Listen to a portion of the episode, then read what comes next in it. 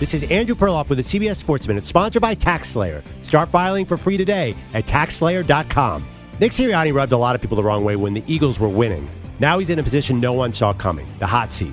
He's won enough to probably survive, but maybe it's time to pull back on his emotional style and make sure the team is buttoned up. Because they don't look like they're responding to him anymore, even as they head into the playoffs for the third straight season. I'm Andrew Perloff.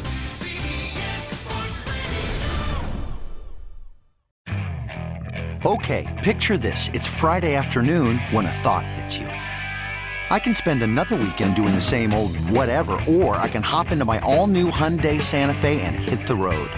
With available HTRAC, all wheel drive, and three row seating, my whole family can head deep into the wild. Conquer the weekend in the all new Hyundai Santa Fe.